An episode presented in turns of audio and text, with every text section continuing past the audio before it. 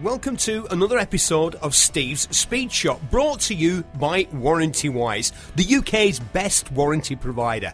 Get a quote from them today at warrantywise.co.uk. We're brought to you by Mini Sport, specialising in the classic Mini since 1967, and we're brought to you by West Coast Motorcycles. They sell Harley Davidsons, lots of them, and very lovely they are too. Find them on Facebook at West Coast Motorcycles. Alec Reid Entwistle was one of the favourite guests here on Speed Shop, and as I have a terrible habit of saying that I must get people back and then never doing it, I decided to get Alex back. He is a dealer in specialist cars, Ferrari, Aston Martin, Rolls Royce, Bentley, that sort of thing. He's a gifted raconteur um, you would expect him to be. He's in the second-hand car business. I'm really glad he agreed to come back because he's got some great stories and he tells them well. My guest this week, Alec Reid Entwistle. Alec, great to have you back. You're brave. Listen, has well, lockdown deprived you of any guests? No, I realised that we were approaching a milestone. We've been doing the new version of Speed Shop for a year. This is the 52nd show where we've just had one guest. At the end of almost every single show, I thank my guest and insist that they must return. Um, and they never come back. Because I'm always I'm terrible. i would be like I'm make terrible boyfriend material because I'm all, I'm full of sort of oh yeah it's been great. We must have you back. And I, I never call. I never call.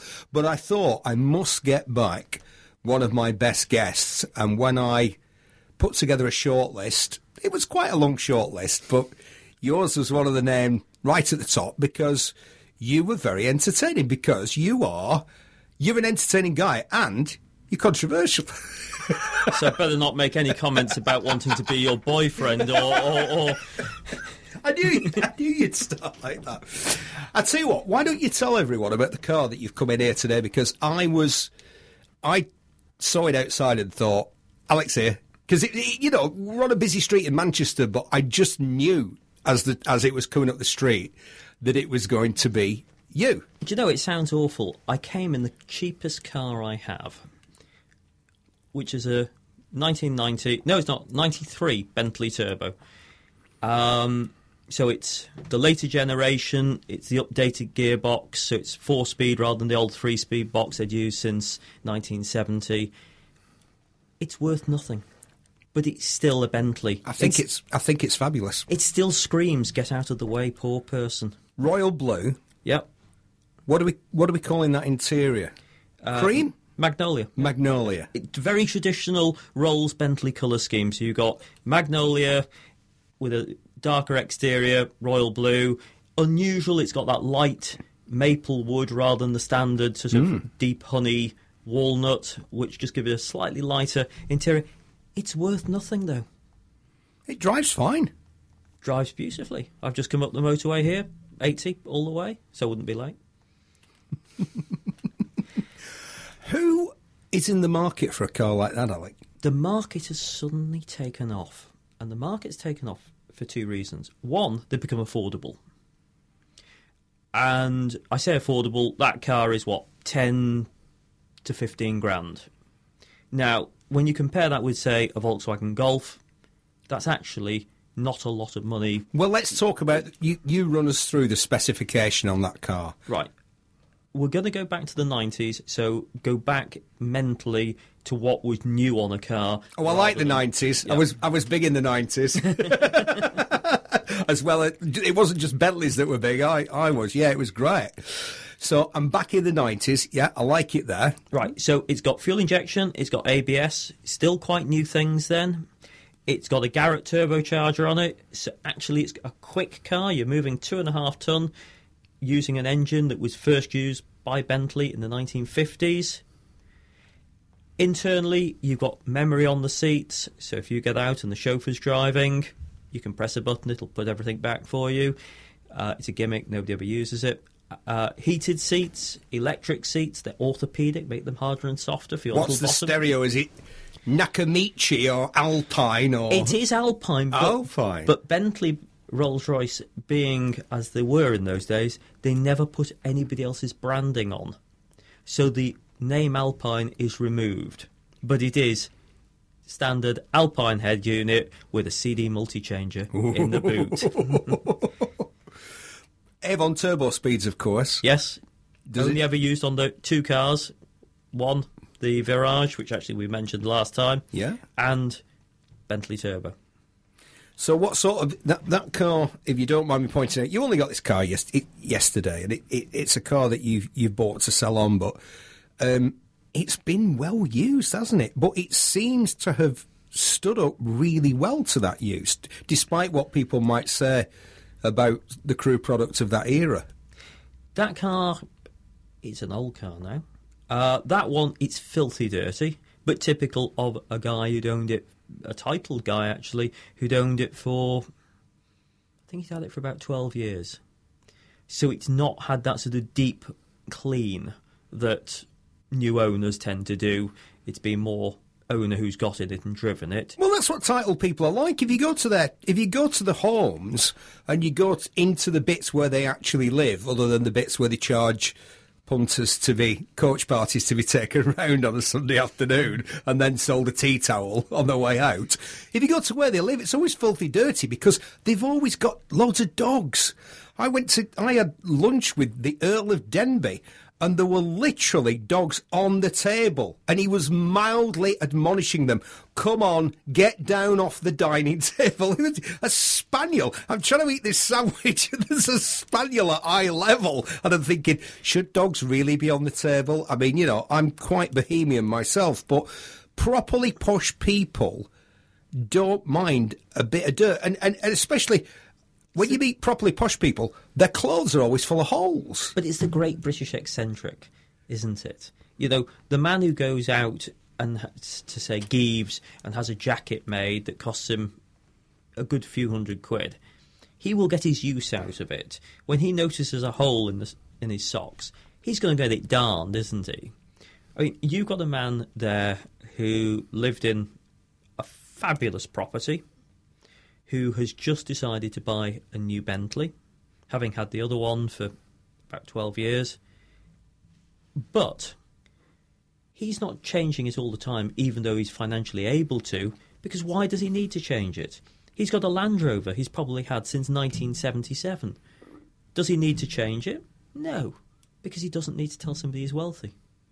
I went to shoot on. I used to shoot. I don't know. I don't have an opinion either way. I see both sides of the argument as to whether people should or shouldn't do that.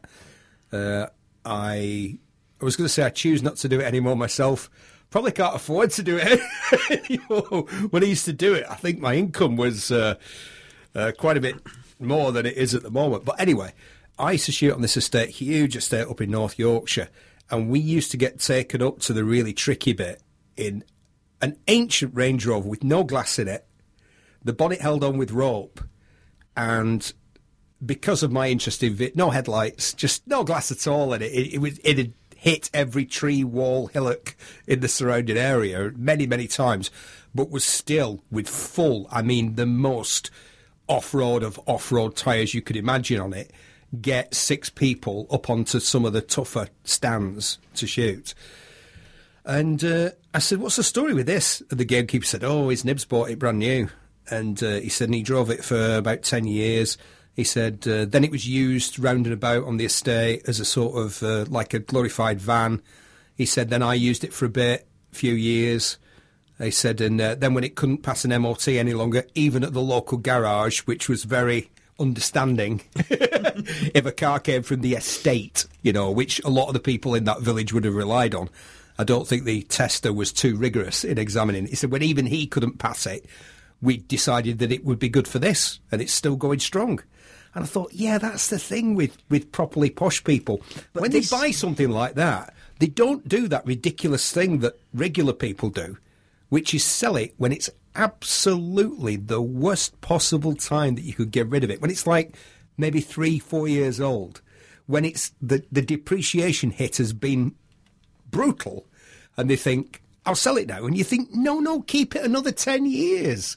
Just pass it down. Don't sell it now. That's insanity. But everybody's image conscious now, and I sat. Uh, I'm not. the- Neither are you. We don't give a stuff. That's one of the best Why do you things. think I'm doing radio, not TV? Have you seen me? Well, that's I'd have to it- sit on a cushion to see over the desk. Well, that's one of the best things about finally getting to our. It's one of the few good things about being middle aged.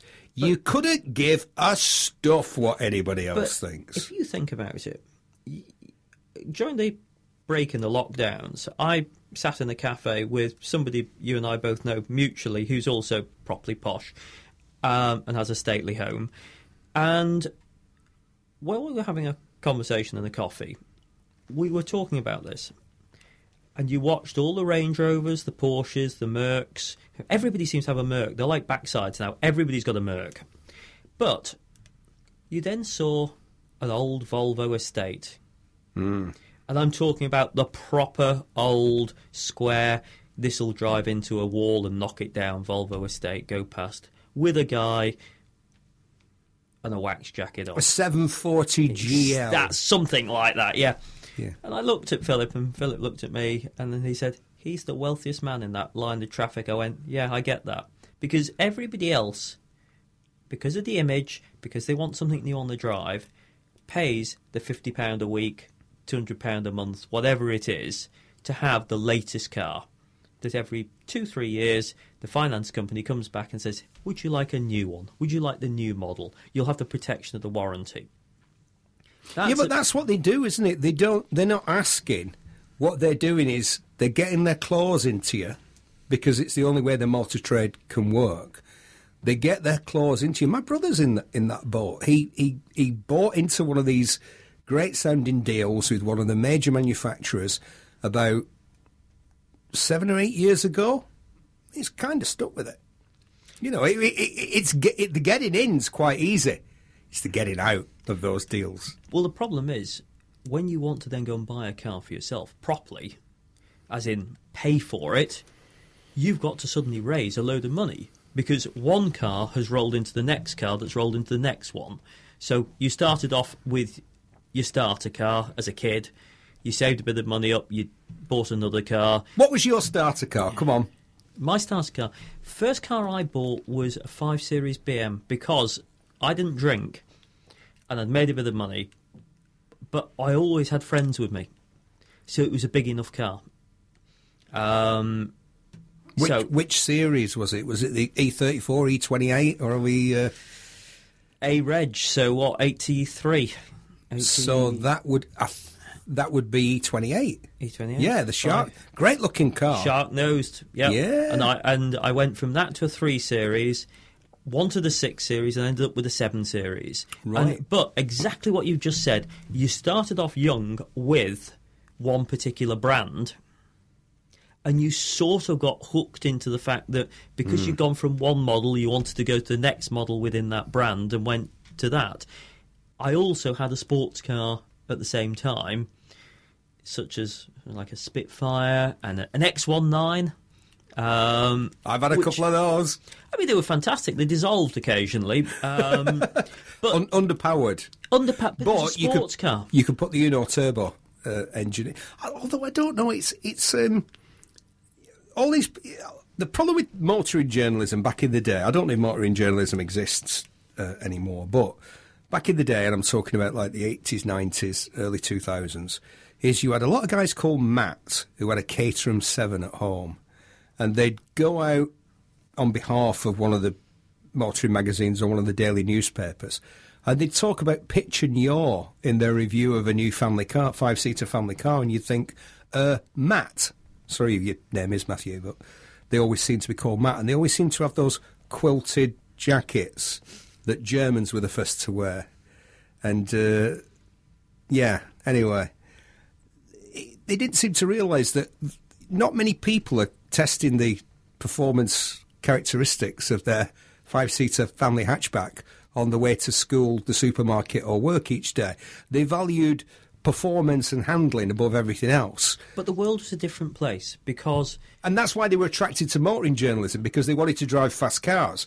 They then found themselves reviewing the new Nissan Almera but they would still treat it as they would still criticise it for lacking driver involvement or, or you know feel on the brake pedal. They'd be talking about stuff like that, and I'm thinking you do realise that the people that buy it are more interested in has it got a decent stereo and can I stop the kids from playing with the electric windows in the back? You know, that's there. Was, there seemed to be a real lack of a connection between what motoring journalism was telling people about cars and what I thought people were actually wanting to know. When I got and, and, and the thing was because I was the bike guy on Top Gear. Right, let's let's do that. How long was it before I mentioned Top Gear? That's not bad. I've got over a quarter of an hour in before I. Mentioned. Were you on Top Gear? I yes, Alex. Really? I was I was on Top Gear for over ten years, uh, but. Um, it was a long time ago, and I prefer not to talk about it. But w- when I got a car, it was usually because it was it had been passed over by at least three or four of the other presenters. And so I'd get the Perodua Nippa. I reviewed the first Kia Sportage, which was a dreadful car. The new Kia Sportage is fantastic. I mean, when I say it's fantastic, it's not a car that you would buy, it's not a car that I would buy, or that most of the people who listen to this show would consider, because we're enthusiasts, and it's not an enthusiast car. But for the market that it's aimed at, it is great. But it there offers- not enthusiast cars anymore because if you think about it, when I was young, we just mentioned X19 Fiat, there's MGs, there Triumph Spitfires and things. You all aspired to have certain cars. You went from bicycle, often to motorbike. If not, you saved up and you got your first car, Yeah. or you drove your mum's car. Now, if you had a sports car, you used to think you'd be cool, you'd get girls, etc., etc. Well, hold on. Yeah, that was pretty much it. It Yeah. worked. But now you talk to your average 17, 18 year old, he doesn't want to get in his Kia and drive round because if he wants to speak to his friends, he does this on his phone. He does this on, on video calls, Skype, etc. Skype.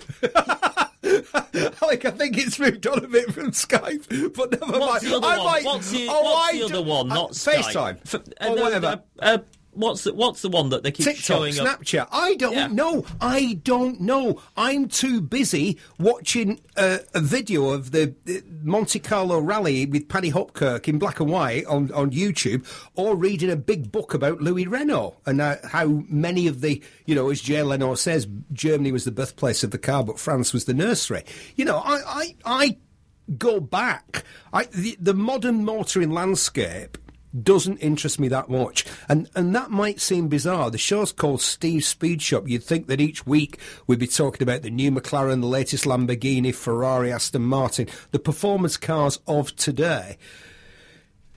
They kind of leave me cold. The, the, I remember doing a, a photo feature for a specialist magazine, not that kind of specialist magazine, a specialist motoring magazine at Bruntingthorpe, which is uh, it's an old US airstrip. It's um, a two mile strip in Leicestershire. Um, it was for it was designed. I would say it was built so that B fifty two bombers could land and take off. So it's two miles long. Makes it perfect for high speed testing and stuff like that. And lots of magazines, lots of companies like Triumph Motorcycles used it for testing. And we used it all the time. And I was going there with a racing driver. I was passenger and he was driving. We were in the Ferrari 458. And he said, and I'm not going to name him, they shouldn't let the general public have this, it's too fast. And we were flying. We were flying, man. And I just thought, and, and that's 12 years ago, 10, 12 years ago, the 458, yeah? Yeah, but you say when it was brand new. And it's and all these cars do is get faster, and it's the same with bikes, faster and faster and faster. They're saying to the general public, you want an 800 horsepower car, you want a 200 horsepower motorcycle, and I'm the person. I feel like I'm like one of those rock stars, like you know Eric Clapton or Pete Townshend or somebody like this, who says, "Hey kids, you don't want to be on drugs because they're like really dangerous," you know. And you think, well, um, you're let me look on Forbes. You're worth 140 million dollars. you you did drugs for a long time and produced some amazing music, which has given you that vast fortune. But let's not look But too much into that. I love fast. What I'm saying is, I love fast cars. I love fast bikes. But I wonder if this insane arms race where where eight, seven, eight, nine hundred horsepower is becoming the norm, and in bikes. You're nowhere unless you've got 200 brake. 200 brake horsepower But let's in a flip- motorcycle. Let's just flip back. You go back to the earlier days, early 1950s. C-type and D-type Jags Yeah. were doing 180, 100, 190 miles an hour. The only thing that slowed On the Mulsanne straight at on Le- thing- at Le Mans, well, yeah. also being tested because Yeah. you couldn't do it for a long period. The reason was the tyres. They were on the same type of tyre that you would be using on a sort of motor car driving round. and those tyres would explode. The tyre technology has moved to enable people to have very, very fast cars. The speed of the car has not increased that much in that period of time. When you spoke about Louis Renault, in 50 years, in fact, it's probably slightly less than 50 years from when he built his first car, you've got cars which are still doing the speed of most production cars today. You've got the supercars, yes, that have gone up to the 250 mile an hour, but they've not made that bigger leap. They've just become safer and more drivable. Hmm. That's that's the the difference in my mind, anyway. Because certainly when I've had old old performance cars, and I'm talking about vintage vintage Ferraris, vintage Bentleys, and things like that, they're very very very quick cars, but they ain't half bloody twitchy Yeah. because the tyres are hard, the grip isn't great, and if you give them a long long period of stick, the tyres usually explode. Well, you know the car that's my favourite car in the whole world, Sean's XK120. Sean's hugely modified. This is a mutual friend of ours who lives in the northwest. He has a hugely modified Jaguar XK120, but which retains. oh, For me, that car. One of the reasons that car is so great because for me it blends. out It's everything that I that I want in a car, and it's probably embarrassing because Sean's a huge fan of the show. He listens to. He, he calls me to critique each episode after it's been on. Oh yeah, that was good. That guy was. You should have him on again, but you know, better than last week. But anyway. I'm going to say, even though it's embarrassing, Sean, your car is my favourite car in the whole world. It has everything. It has the heritage of Jaguar. It has unbeatable looks. Um, it's an incredibly sexy car. It, the noise of it is is astonishing. The the the whole sensation of driving that car, holding that great big string wrap wheel, and and the gear, sh- everything, the gear shift, the way the brakes, the way it turns in, the view down that louvred bonnet with the leather strap. It's just got the lot because it feels it's a very fast car.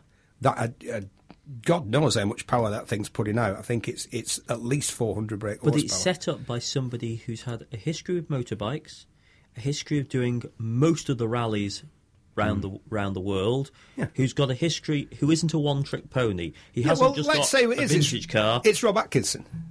Rob Rob Rob is, is certainly, without doubt, the best person in this area to set up any of these But cars. what Rob has done is he has enhanced what that car had when it came out of Browns Lane. He, all he's done is make it more XK120. The perform, it, it's not been transformed by the work that's been done to it. You're just getting more of everything that Jaguar put into that car when it was the post-war sensation back in 1952 and it looks it doesn't advertise its speed its prodigious speed. It looks like an old car. It looks like a beautiful old car. But when you hit the loud pedal in that car it comes alive in a way that no other car. And it's because i'm british. It's because i'm british. It's a jaguar. Jaguar means a lot to me. My grandfather was a jaguar man. We we, we dug out an old picture from the other day and we, I had to put it. There was you could only see a very small part of the car behind him and my mother and who else. And I knew that if I got the hive mind on the job with the sort of the people that have been on the show and the friends that you and I have straight away, people were coming back and saying, "Oh yeah, that's a Mark 9. And it was from it was from a tiny piece of the car. They were saying, "Yeah, yeah, that that crease there behind the But rear. that's the difference between, and you mentioned Rob. Rob has done some of the biggest rallying around the, the world. Mm. I mean, he told me he changed the gearbox. I think it was eight minutes in a ditch. I mean, there's very few people who can do that. But you give somebody who's got that expertise a very good car and a well built car Mm. and tell him to make it better. What you're going to get is special and it's going to be unique. But there are so many people who will take a car, and I mean, it's very popular, isn't it, with um, Singer. I was, gonna, I was thinking then, I was trying to think of the most famous enhancer. That's probably the best word of classic cars. And the thought that popped into my head was sewing machines. Yeah. and I thought, because I was trying to remember who it was, uh, because of course there have been many people that have modified Porsche's road going cars, but Singer are probably the, the, the hippest, you know, in terms of if you're a young dude about town and you look around and you think, well, everybody's got a Porsche, how can I, how can I stand out? You can go to Singer, and what they will do, and I think why they've been so successful, is they understand what made those early 911s desirable in the first place. What they offered wasn't being offered elsewhere. Other people at the same time as those cars were being made, Alfa Romeo were offering you something that was different. Um, British sports car manufacturers like Aston Martin were offering something that was very unique and very different. But Porsche were offering something which was unique. And what Singer do is they enhance each aspect of what the original car offered you in a way that's acceptable to a modern customer. But you've got to if they went back, I was going to say, if they went back and drove the car as it was back in 1970 or whenever it was brand new, 1973, whenever that Porsche 911, they, I don't think they'd want to live with that car the way it was. It's very clever what those guys do. You've got to remember, a lot of the modern people who are buying these cars, they are not people like you who got a long standing history with old cars and old motorbikes. They're not drivers. They want the look, but they want the sat nav. They want the heated seats. They want to press a button and the glass vanishes electrically into the door. And they want a gearbox that they can actually change gear in. Whereas you go to one of those early pre G50 911s, you can't find the gears, and when you can, they're bloody hard to get in. I've got an old 911, so I know these cars quite well. Hmm. Singer does something that means that people can drive them.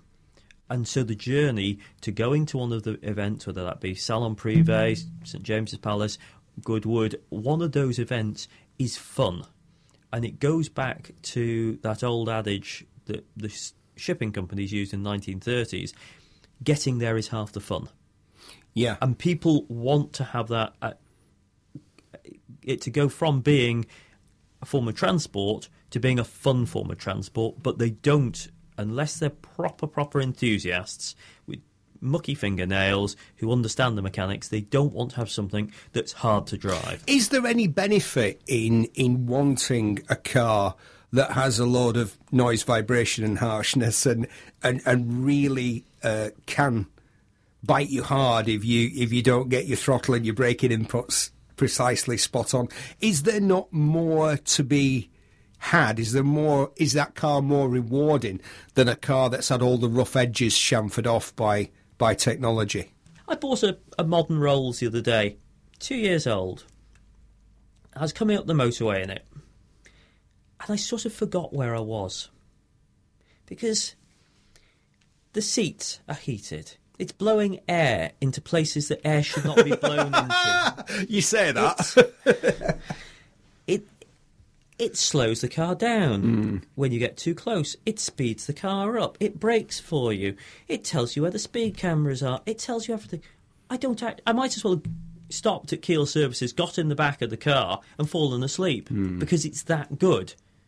Where's the pleasure in that? Pose factor is off the scale. yeah. Driving factor, it's so nice. It's like putting your hands in rabbit skin gloves Hmm. and just letting them sit there. Well, like I say, Sean's XK is is my favourite car on the planet. What's yours? I've never even thought of it. Well, think know- about it now, Alec. Do you know something? Out of all the cars I've got at the moment, the one that everybody always makes a comment about is a little old Austin 7. wow. It's got no performance. I mean, my lawnmower is more powerful, but it's got the cute factor. But that is the car that historically started so many other manufacturers Opel, BMW, Jaguar. Jaguar. All started from the basis of a Hmm. little British sports car. And it led to Britain's dominance of circuit racing at the highest level. Yeah. Modified Austin Sevens, the whole garagists, the Chapmans, the Coopers, all of those men, the Costins, all those those uh, backstreet, backyard geniuses who took on the best that Europe had to offer and kicked their ass. Oh, sorry, kick their arse, I should say. We are British after all. and all through modifying the humble Austin 7. But nobody can modify a modern car now. I mean, yes, you can go to Halfords and you, you can put a few stickers on it and you can put a funny exhaust on it, but you can't modify a car in the same way you could pull an Austin 7 to pieces. You've just got four wheels, a steering wheel, and a, an engine, and build a body around it. Well, it was. It, I, yes, but I'll play devil's advocate. Which would you rather crash in? A pagoda roof Mercedes from the 1960s or a modern Mercedes SL? You put a pagoda on its roof, you, you're probably dead. Those exquisite A pillars ain't going to hold up to being flipped onto the roof. Whereas in the modern car, there's every chance that you just get out and go, oh, that was a bit scary. But there's a difference. You get your Pagoda Merc, brilliant car, very, Oh. pr- very pretty car, but you bump it. Not not great to drive. Don't tell anybody. No, they are slow, yeah. But you bump it and it's solid. Hmm. You bod- bump your modern C Class Merc, every light comes on on the dashboard, it fires airbags out here, there, and everywhere, and the car's written off. Yeah. Airbags. It's interesting, isn't it? It's very hard to criticise uh, the industry for the rapid adoption of airbags appearing everywhere. It's, I remember when cars had one airbag. It was because I remember because the first car. I wonder if you know which one it is. Uh, what was the first car that offered an airbag standard here in the UK? And it was a specific.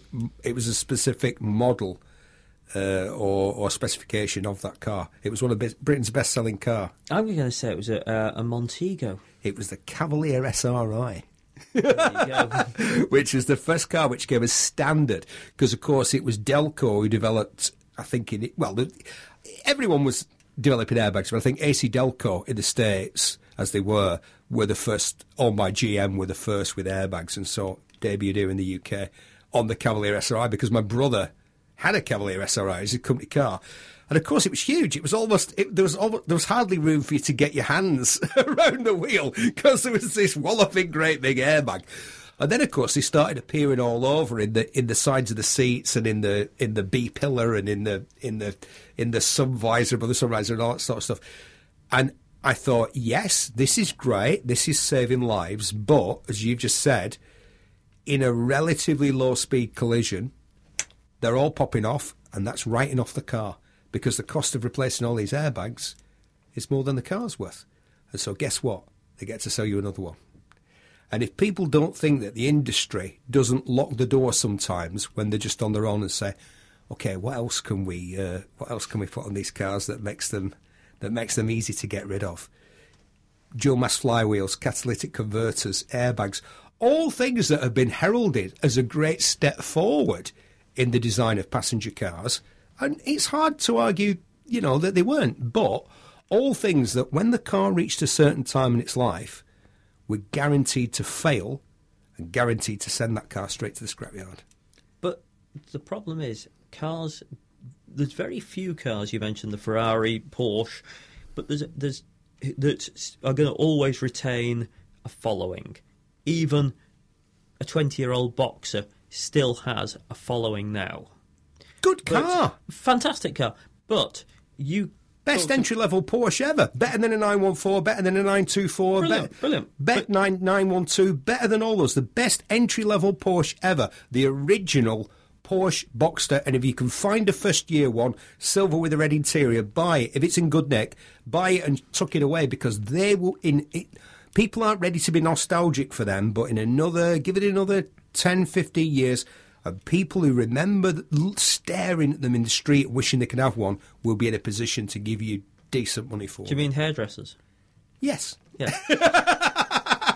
It wasn't a hairdresser's car. Hairdressers bought Megane coupes. Oh, and that Volvo. What was what was that Volvo coupe? The C I know, seventy, C- C seventy, I think it was. But if you think about it, you mentioned the Kia before. The Kia has become a disposable car.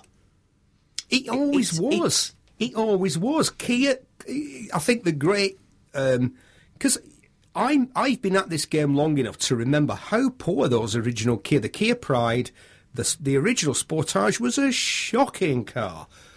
It's it, I mean, for its time, compared to the, the likes of say a Vauxhall Frontera or a, a Land Rover Freelander, which is probably what it would have been uh, aimed against, and they probably would have said we're undercutting it on price. That's what we're selling on you couldn't you couldn't drive one in all honesty and say that it was anything like the package that Vauxhall or Land Rover were offering you for, in a similar sized car. But now, in in a relatively short period of time, the Korean manufacturers, Hyundai, Kia, I believe they're connected. It's, it's, I don't know, is it essentially the same company or not? I've done quite a bit of reading on, but I tend to fall asleep uh, once I get into the detail on stuff like that. Um, the cars are the equal of anything that's made in Germany or, or France or, or Britain or the States. I've got to say, or better.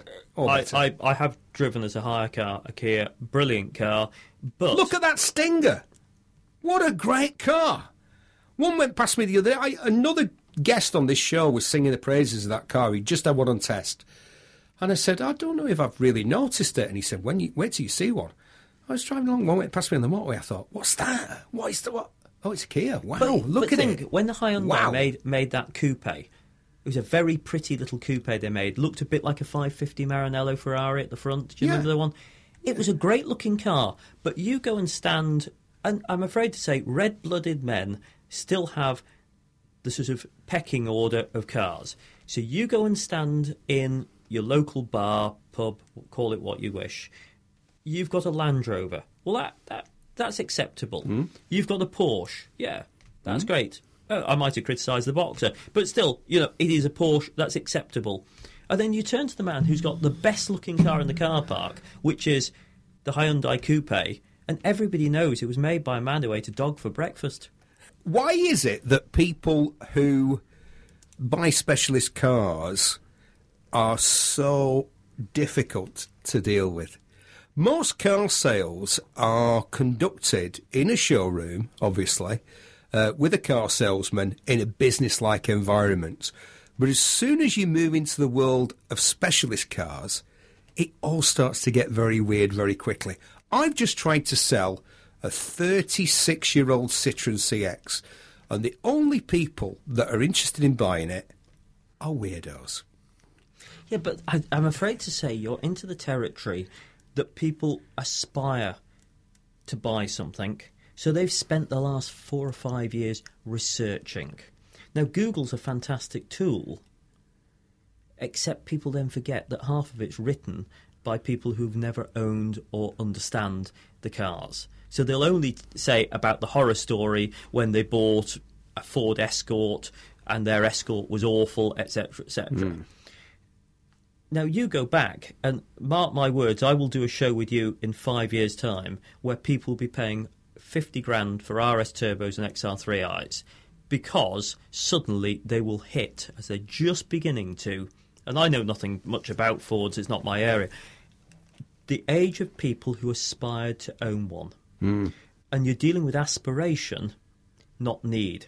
So the man who goes in, and we'll go back to our Kia thing, and buys his Kia, he needs a car. So He's there's no ego. transport. There's no ego involved. It's a basic. You're fulfilling a basic need. It's almost like when people buy a car like that. It's almost like when they take out a contract with a utility supplier, like the water company or the the gas company or whatever. It's the same sort of thing. You're satisfying a requirement. a requirement for transport. Whereas somebody who's buying a specialist car, now, if that's your man who's wanting his Caterham, to the man who wants his Rolls, his Ferrari, call it what you wish. He is satisfying a desire, an aspiration. He's aspired to own one of those cars. And we're saying he, but it generally is a man, isn't it? I've dealt with some women who have probably known more about cars than I have. Yeah. And I think it is still very much a masculine area, but the female area is growing. And that's growing because there's a whole new group of people who want to dress up, they want to go to these events, whether that be Goodwood or Salon or one of these events, where it's not just men and cars. And you've got to credit Goodwood, haven't you? The organisation there and, and His Grace, the Duke of Richmond, with um, bringing. This is going to sound terribly patronising, but it's true. They've made motor racing, historic motor racing, interesting for women. They've not just had it as a sausage fest from the start. Both the Festival of Speed and the Goodwood Revival, and I think events like uh, Syon Park have learnt from them. If you add female interest, like the whole dressing up thing at Goodwood, I mean, I love it, mate. I can't get enough of that. But so does my missus. She's all over it as well. And so it just makes the event, the atmosphere of the event is better because it's not just a load of hairy ass blokes, which is what it almost always has been in the past at motor racing. But you look at the old Pathé news footage and things like that. It was it's families. always Yeah. families, but it's always about a male driver, and it's always very masculine dominated. The narrator is masculine. It's always about a male driver. But we Bob Danvers we- Walker, usually, or Alvar Liddell. Welcome to the Gold Cup here at Oulton Park in Cheshire. When did people stop talking like that? I think we should all go back to talking like that. I'm going to talk like that from now on. Good day, welcome to Steve's Speed Shop. it was almost like everyone had a paralysed bottom lip. They're just completely immovable. But yeah, I, but here's the thing: there was a shift, um, and I'm trying to work out when it was, and I think it was, I think it was in the seventies, because I was talking to a guy who I was talking about the TT, the Isle of Man TT, and he was saying, "Oh yeah, we always used to go across to the TT races." And I said, "Oh, I didn't realise that you were interested in motorbikes." And he said, "No, no." He said, uh, "I said, did your dad have a motorbike?" No, no, no. Dad never had a motorbike. I said, "And you, you briefly had a motorbike. You had a scooter, you had a Vespa, uh, just to get to work." And he said, "Yeah, yeah." I said, "Well, how come you went to the TT?" And he said, "It was entertainment." Yeah. And I was like, oh, right, yeah. There was a time when motor racing was something that people went to who had a peripheral interest. It wasn't their obsession, it wasn't the way it is now. They went to the Isle of Man and they chose to go on TT Week because there was this extra free show that was that was on, which was something to do. Look at the crowds at, at motor racing just after the war when it started tens of thousands of people turned up to every single race because finally, after all those years, uh, you know, of struggle, uh, and people had some entertainment, and so they were quite happy to take their sandwiches wrapped in greaseproof paper and a, a flask of uh, hot sweet tea and sit on a hill. Just for the chance of seeing a few racing cars go past every few minutes. But you look, the entertainment we've got now is enormous. I can watch football, horse racing, motorbike racing, car racing. The opportunities are endless. Mm. You go back to those days, you had one radio station, television hadn't really come out. Your options for entertainment were to go to the local cinema and sit and watch whatever the local film was. And people did. People went. People people don't realise. My I was talking to my parents about this, and my mother was saying, "Oh yeah, we'd probably go to the cinema three or four times a week. Three or four times a week." Because television was, you know, it couldn't compare. I mean, in many ways, that was the golden age of cinema, wasn't it? You know, the sort of Jimmy Stewart, John Wayne, Marilyn Monroe, you know, people like that. It was gold. You, whatever the BBC were able to offer at the time wasn't on a par with going to the cinema and seeing, you know, uh, the stars of the silver screen. the surge- so people went all the time. The surge in television ownership was a lot of people bought televisions for the coronation. They wanted to watch the Yeah. coronation. In the same way, we've just had a pandemic. Lots and lots of people are suddenly realizing they can work from home and they're operating in a different way. Um, I mentioned um, Skype, it was Zoom. Every, a lot of people are doing meetings on Zoom, Yeah. aren't they? Now, this was inevitable. Skype was like the prototype Zoom. yeah, but this was inevitable, and all that's happened is we've speeded the process up by about 10 years. Right. And the same thing, the coronation came along, it speeded the process up of people buying televisions and a lot of people renting televisions. They were massively expensive things to Mm. Oh, own. yeah. Now, they give you a free TV pretty much when you go and check your groceries out at Tesco's because they're cheap now. I've got a TV that when it was, I just bought it off uh, a popular internet auction site, and the guy started at 99 pence. And it's a Bang & Olufsen television. And when it was new, about eight or nine years ago, it was thirteen and a half thousand pounds. And I bought it. I, I, I put a bid on, and the auction ended at twenty-two pounds. twenty-two pounds. And the thing is, compared to a TV that you buy now, it's no great shakes. I mean, I think the screen resolution is something like 1080. It hasn't got HDMI. It hasn't got a HDMI socket on the back. I've had to buy one of those converters, which obviously won't put a proper signal into it. But do you know what, Alec? When it's not switched on, it looks amazing. But that's- Whereas, and, and here's the thing for the vast majority of the time in my house, it's not switched on. So every time I walk past it or I come into the room, I think, wow, that looks amazing. Whereas if I had the latest 7K, I think 7K is the latest, isn't it? Again, there's, well, it's the same as with cars. There's a TV arms race. It was like 4K, four, oh, hold on a minute, hold on, 7K. It's like, it wanted 10K next. Yeah, but hang on. Let's put this back into perspective. You've just spent twenty odd pounds on a TV that cost thirteen that was a half 13 thousand pounds. I've just arrived here in a thirteen thousand pound Bentley That cost that new cost about one hundred and fifty five thousand pounds. Oh. Yet, hundred and fifty-five thousand pounds. but move the clock forward, the comparable Bentley to that today It's 300,000 It's just over three hundred thousand pounds. Oh, So it's almost double. It's almost double the price. we were wafted along in it, and I just thought the smell and the view down the bonnet and the flying bee on the front and the the whole look. I was, I was looking at the the stitching, and you told me a great story about the stitching on this. You got to tell me that story about the stitching on the steering wheel. When the Germans took over, this is Volkswagen Audi Group, Be- Bentley, they sorted the factory out. A lot of people were quite worried because us British were very, very, very suspicious of anything foreign. Well, uh, un- unless you're driving a Kia. Uh, and watching TV on a Bang & Olufsen German telly. Yeah. But other than Well, that, it's we're, actually- we're, we're very suspicious of anything that's yeah, foreign. The thing about that Bang & Olufsen that's interesting as well is I did a bit of reading on it. It turns out that the Bang & Olufsen is just window dressing, like the Mercedes pickup that my friend is driving, which is actually, I think, a Nissan with a Renault engine. The working oily bits, so to speak, of that Bang & Olufsen television are actually Panasonic.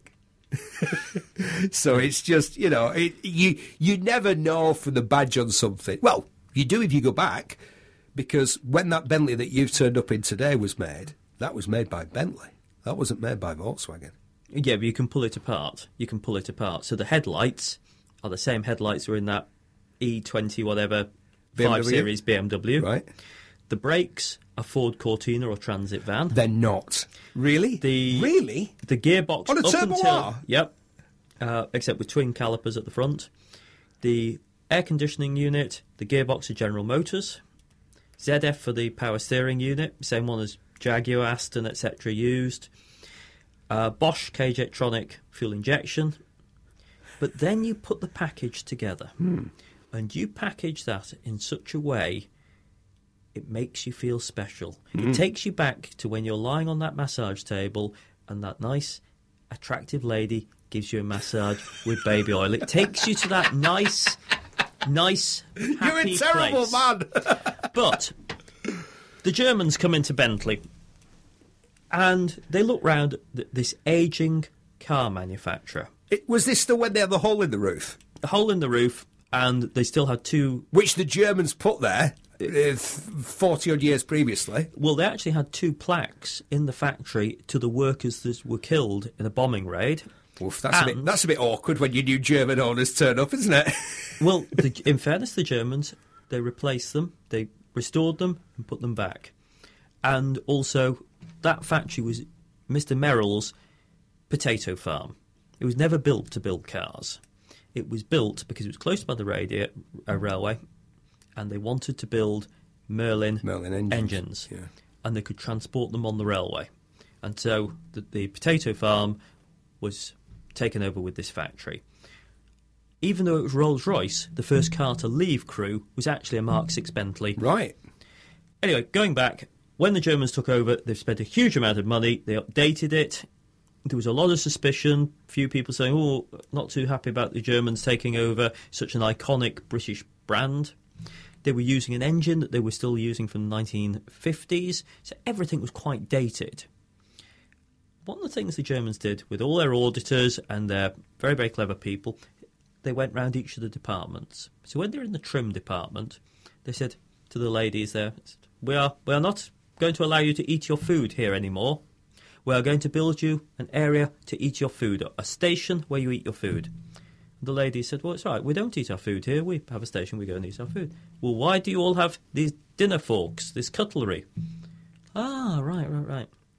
That's because the four prongs of the fork are the exact right markings for where we mark the leather out to stitch the steering wheels. So the Germans looked at this and said, no, no, no, we will have a device. So they spent quite a lot of time, a lot of money, and the biggest brains. Remember the Tefal man years ago, the big brains? I do. In, in, in Germany, marched round, and they said, actually, the dinner fork is the best idea. Isn't that the same story modified about the US space program, who spent two years and millions of dollars designing a pen that would write in orbit in space, and the Russians used a pencil? Isn't that isn't that the I same dealt with story? a man. I dealt with a man who'd walked on the moon once. Really? Do you still have a car? I did. It was an American guy. Um, I'm trying to think of his name. He's not one of the well-known ones. I mean, you wouldn't remember it if you dealt with somebody who'd walked on the moon. was- Come on, was- Alec, remember was- his name. Which was one a- was It it? was either Charles or Chris. I, I, I think it's Charles something. Anyway, I mean, we're going back probably 15, 20 years ago. I asked him a question, and I said, "You've walked on the moon. This is very, very few people, but actually more people than you imagined have walked on the moon." I said, "I've got to ask you a question." I said, "What struck you about walking on the moon?" Right. And he said, the smell. The smell? So we've got a spacesuit, you've got oxygen coming in. He said, yes. But you forget something. When you unzip that spacesuit in the little chamber, he said it's got all the dust on it Right. off the surface of the moon. So you have the odour. Said, What does the moon smell like? Exactly what I asked Right, him. yeah, go on. He says it smells like a rusty bucket. now, the odd character that I am, I did go round looking for rusty buckets to try and work out what the smell was. I'm wondering where you're going with this. Um, what he meant is if you think of an old galvanised bucket, yeah. an old galvanised bucket has that sort of odour. Now, I've got to say, I've never really smelt a bucket of old metal, bit of tin, bit of zinc from the galvanising, etc. That sort of metallic type smell. And that, of course, is the smell he was making reference to. And that's the smell that all of us who've ever restored a Lancia or a Jaguar. I'm trying to think of cars that are notorious for rusting, but all cars rusted. Don't you mean fiberglass? Isn't that the smell? All cars rusted? It's it's a great. People say, oh yeah, Italian cars, all cars. I, I restored a, a Mercedes S Class, uh, 1974 Mercedes. It had rusted as bad as any Lancia. I I have bought aluminium cars, and people say aluminium doesn't rust. and that rusts and rots. Um, and people are, are very much steel, it's going to rot. But aluminium won't rot. Fiberglass, it won't rot. They forget there's a chassis there that rots quite merrily away. You go to an Aston Martin, they put an aluminium body on a steel chassis, and of course you get that reaction between the two materials, which causes the metal, the, the steel, to rust like buggery. I quite, I quite get the whole patina thing, but I also see that there's a difference between a car that has patina and a car that's been neglected. Yeah, I no. mean, some people, some people will try and con you on that a neglected car has patina, but I've owned because I bought them from somebody else who really looked after them, or because I tend not to. I'm terrible because I I fall in love with cars, buy them, and then move them on quickly because I've got a hankering for something else. I'm always looking for the next driving experience. So the cars tend to go through at a fairly rapid rate. And I'm not big on maintenance because I, I like to drive. I like to drive them. I like to use them. I like to understand what they are, what they're, what they're about. I know the reason you've come in that Turbo R today is because you like to know about the cars that you're selling. And the only way to know about them is to use them, not just to go around the block. You need to, you need to drive the damn thing. Every thing. car I have, Properly. I've usually driven about 150 mile, 200 mile. The reason is, if you clean a car yourself, you know more about that car if you've cleaned it yourself than if you get somebody else to do it. Plus the fact it's good exercise. But if you've driven a car, by the time you've done 50 miles in that car, you know if it's a good car or not. Because the oil, the water, everything's up to temperature. You've had the fuel clean off if the car's only been moved around on choke, so it's cleaned out all the cylinders. It's, if it's carburetor, it's cleaned out the carb, and you actually get a feel for the car. You notice that that little squeak isn't just a little bit of something sticking; it's actually a buggered bush. You're not allowed to say buggered anymore, are you? Um, you just did. Right. But you actually get to learn about the car. And that's why I use the cars I've got. Um, that's why I never buy anything at auction. That's why I don't use transporters. Right. I have great days out on trains because I'll sit on a train and I will go to collect a car. I'll spend a couple of hours doing some work, whatever, on the train, and then you drive the car back. And you still have that fun. You still have that feeling. Of, is it going to get me home? Is it going to get you home? Or am I going to end up on a smart motorway with Eddie Stobart's finest bearing down on me at speed with my hazard warning lights growing ever dimmer as I stand there in the rain begging the breakdown truck to come and rescue me? Or do you, do you, do you stay away from, presumably when you're driving a, a car of some age back, you stay away from motorways and stuff No, like I've I've, no? driven, I've driven up motorways. I've gone sideways across the M5 M6 junction when a vintage Bentley tyre decided to blow out. um, and considering that the car had just been heavily restored, nobody and it's a it's a terrible thing that we have in this country. Nobody ever checks the age of tyres. An MOT man They look at the tyre and they look at the tread. They don't look at the numbers on the side that tell you how old that tyre is. Well, the, the ty- tyres on that vehicle, which I didn't know at the time, but had only just collected, even though the car had done very little distance, yeah, and they, so they looked okay.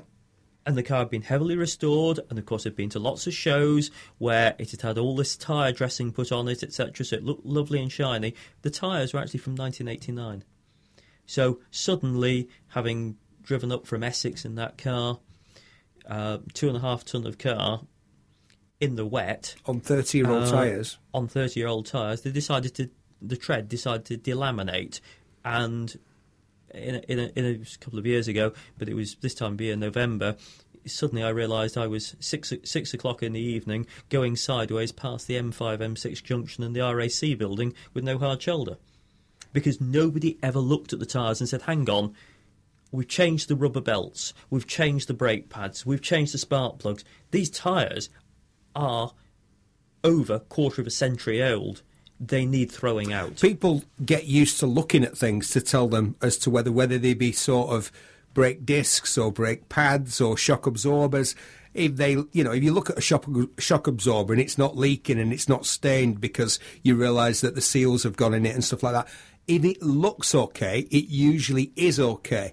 But like you're saying, uh, tyres can look great because they've had very little use, but because of their age, they can't handle. It's not necessarily the performance and the torque; it's the weight of that car. That's a two and a half ton car.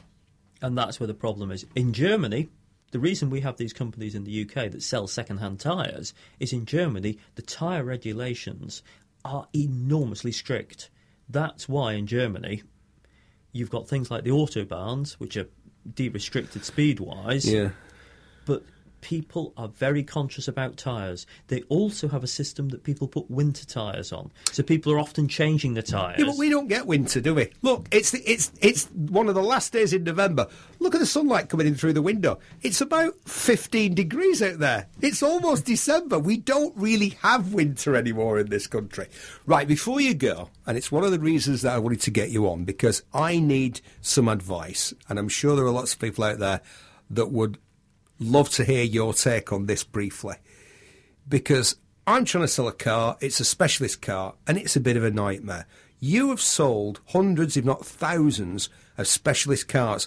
And as I've said, it's different selling a specialist car because you're dealing with want rather than need. And that's an entirely different setup. You're dealing with people's ego. You're dealing with people projecting themselves into that car, imagining themselves driving that car and they imagine that car to be the way that they want it to be rather than the way it actually is. How do you sell a specialist car or a collector car? What's the secret?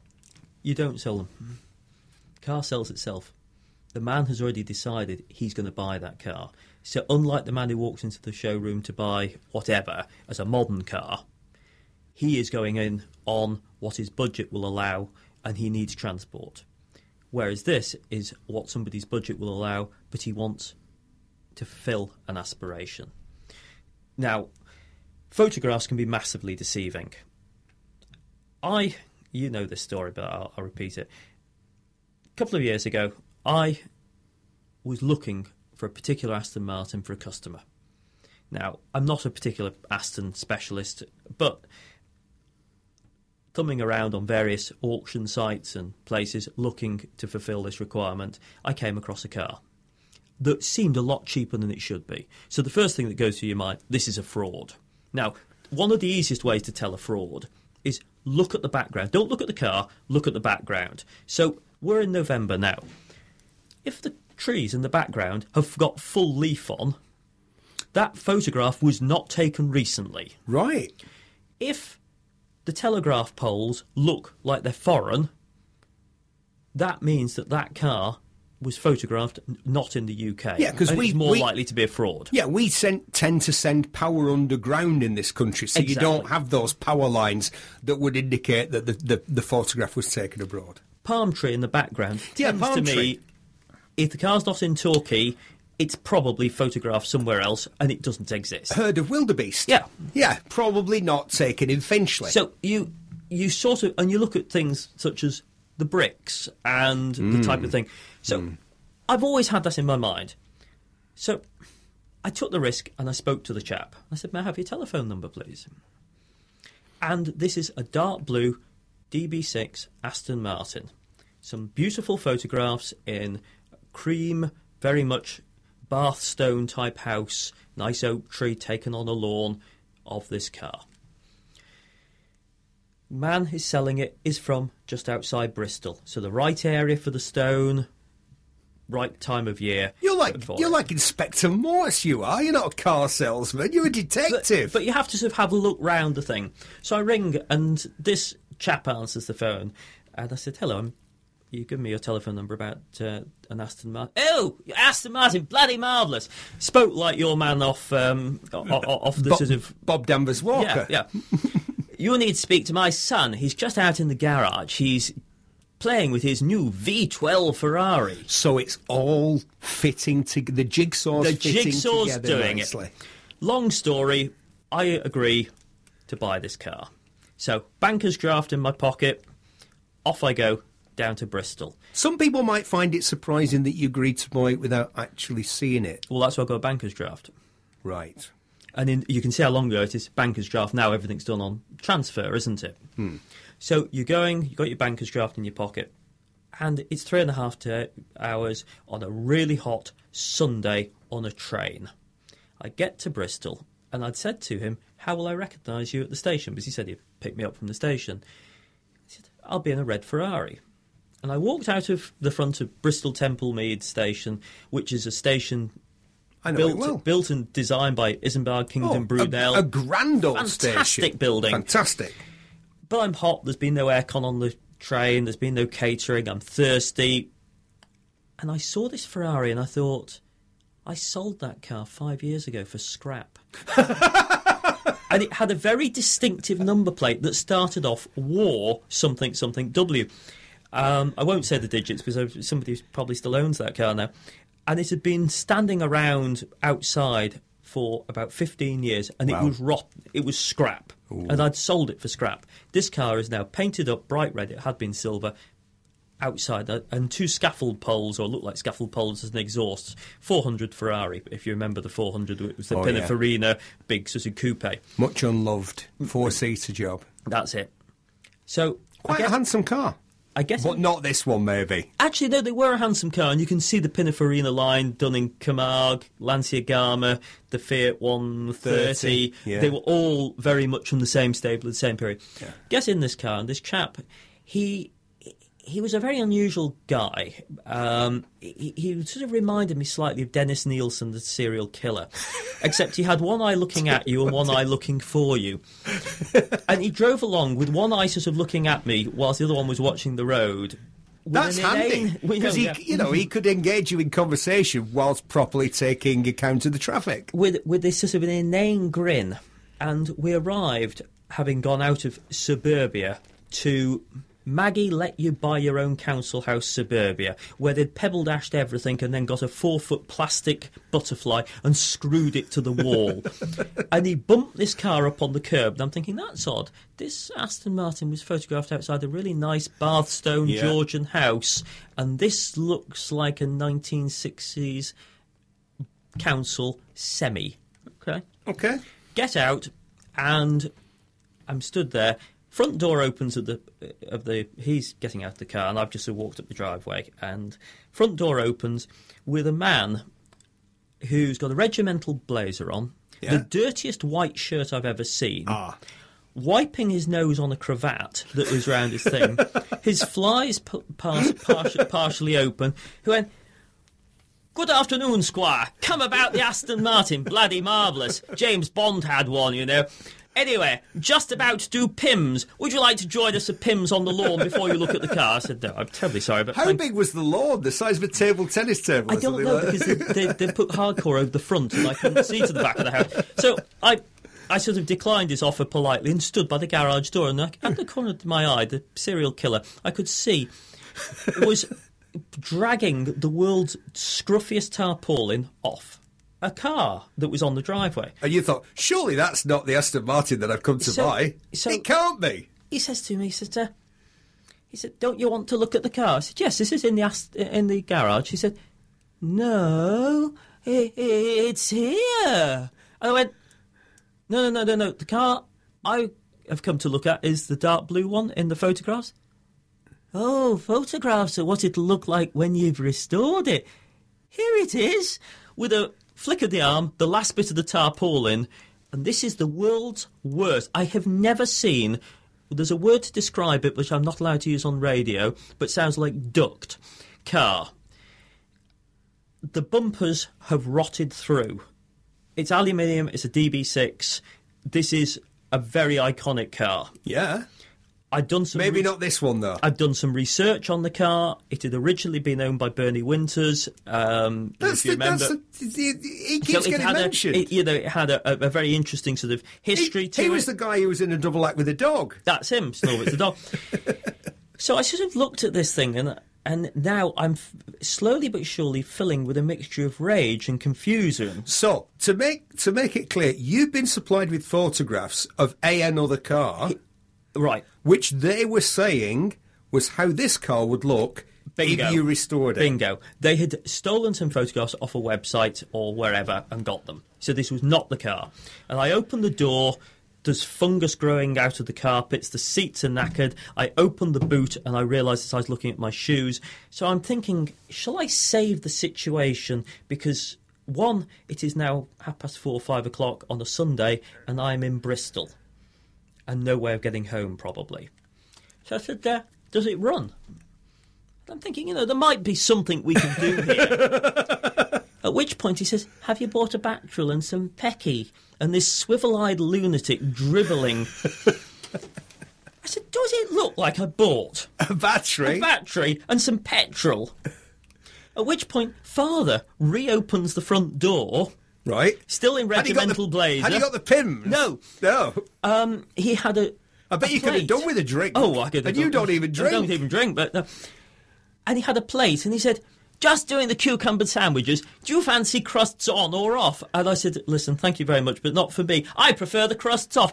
With a pair of yellow-handled scissors, he starts snipping off the crusts, which are falling on the floor. Yeah, people are going to think you're making this up. Well, I- But it sounds. Ah, hang on, there's too an end- there's an end to this, there's Too end. improbable to be made. There's an end to this. Firstly, he got told exactly what I thought of him, not very politely, and our serial killer got told um, what I thought of him and where he could stick his Aston Martin, and if it didn't fit, bit by bit. Um, But I- hold on a second, because a guy like you will always do a deal. So even though you didn't buy it at that, that agreed price, because obviously it wasn't the car in the pictures, did you actually end up buying that car? No. It, this, this is What certain- happened to it? I, I don't know, and I've actually remembered the number plate and looked a few times. I I got to the point where I was stuck in Bristol. I walked. It took me over two hours because I got lost to get back to Temple Meads station. No taxis on a Sunday, and I ended up going and finding a taxi by the station. And I said, "Take me to where the road is with all the Indian restaurants." Ah, you want food? I take you to my friend. He does food. No, no, no. I don't want food. But I want just the road. No, I take you, my friend. He does. Look, I don't want to go to your friend. I just want. But in those days, outside there was always a road in every city. that Yeah, had a few. Indian Chinese restaurants. Yeah, in They all- Birmingham, it's yeah, yeah, and in Manchester, Rusholme, the Curry Mile. yeah, but they always have a car for sale outside. Right. And I'd missed the last train home, and I was not sleeping on Bristol Temple Meads station for the night. Despite its magnificent Despite its magnificence, so four hundred pounds and uh, a large quantity of poppadoms later, and I had a Nissan Micra, which I drove for six months. And back to what you said about some of these foreign, cheap Yeah. Japanese, Korean cars, it never did anything wrong. No.